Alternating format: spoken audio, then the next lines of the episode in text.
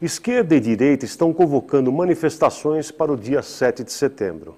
Será um medidor de forças entre as polaridades na data em que comemoramos a independência do Brasil.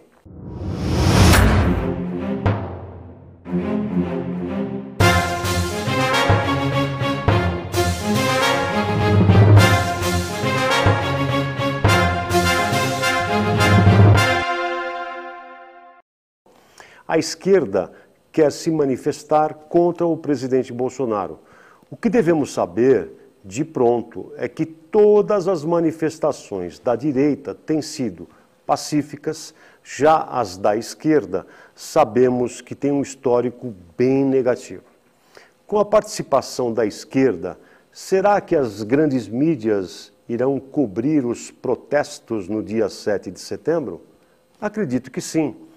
Porque quando a manifestação é de direita, pacífica, sem violência, não tem nenhuma grande mídia realizando a cobertura. Claro, não tem depredação, incidentes e ataques. Qual seria o fato a ser mostrado? Já com a esquerda, estamos mais que acostumados com brigas, vandalismos, ataques a patrimônios públicos e privados.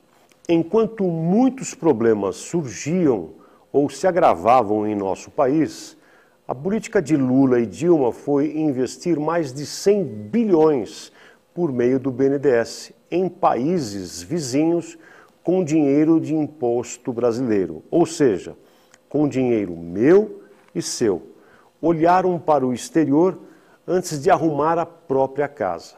Agora, o PT quer retomar as ruas fingindo que em sua gestão fez muito pela saúde e educação. Enquanto aqui falta água, tem abastecimento no Peru.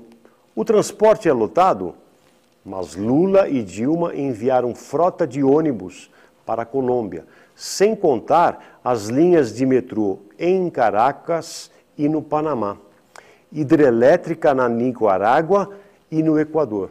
Mas e aqui? Como é que ficou o Brasil? Como é que ficaram os brasileiros? O governo atual não sustenta mais ditaduras e se preocupa em olhar internamente antes do externo. Esse é o certo. Se não tem para nós brasileiros, como pode ter para outros países? Isso é falta de amor à pátria, de amor a você brasileiro. É essa a esquerda implantada em nosso país. E agora, com manifestações agendadas para o mesmo dia, a esquerda poderá se infiltrar nas manifestações pacíficas da direita, a fim de desmoralizar o protesto ordeiro, livre, espontâneo e democrático. E o que a direita precisa fazer? Será evitar o conflito com esquerdopatas que saem às ruas despejados por ônibus bancados pela CUT e outros movimentos socialistas à base de cachê e lanche do dia, para protestos agressivos que terminam em vandalismo, quebra-quebra e confronto com a polícia. Se vestirão de vermelho ou se camuflarão de verde e amarelo entre os brasileiros de bem?